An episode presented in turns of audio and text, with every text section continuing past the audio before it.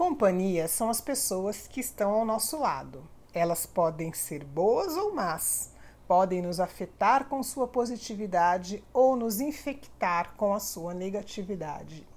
Cabe a nós escolhermos com quem vamos andar, lembrando que somos a média das 5 pessoas com as quais mais convivemos. Mas existe outra companhia, sorrateira, que se esconde nas profundezas da mente, que são os nossos pensamentos. São eles as companhias mais constantes que temos, que podem ser nossos melhores amigos ou piores inimigos. Bons pensamentos nos estimulam, geram emoções positivas, ações construtivas e paz.